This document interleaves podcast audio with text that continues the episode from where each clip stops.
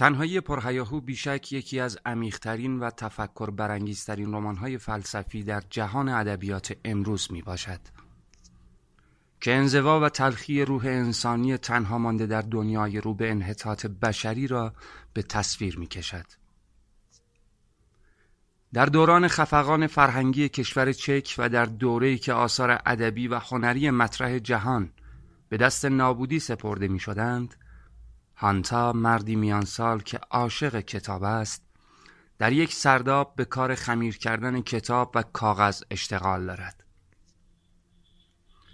او به سبک و سیاق خودش معشوقه های ابدی خیش را با دستگاه پرس محبوبش میکوبد و به آنها شمایلی جدید میبخشد.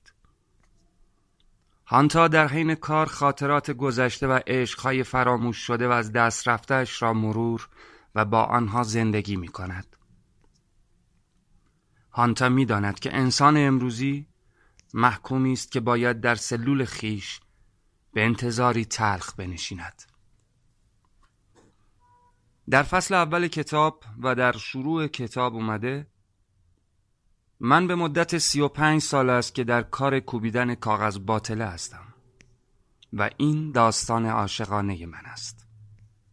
به مدت سی و پنج سال است که کاغذ باطله و کتابها را میکوبم و خمیر می‌کنم.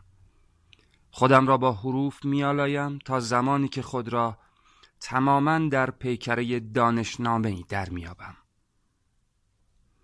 و این چنین است که سی تن کامل از آنها را در گذر این سالها خمیر کردم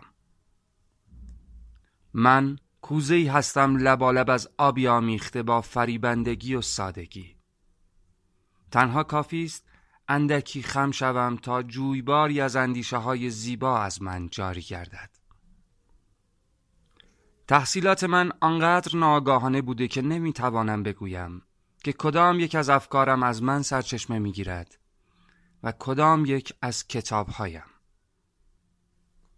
اما این گونه است که در طی سی و پنج سال گذشته من با خودم و دنیای اطرافم هماهنگ ماندم زیرا وقتی که مطالعه می کنم واقعا مطالعه نمی کنم بلکه یک جمله زیبا را در دهانم می ترکانم و آن را مثل اصاری یک میوه می مکم یا آن را مثل لیکور سر می کشم تا زمانی که اندیشه مثل الکل در من گداخته شود.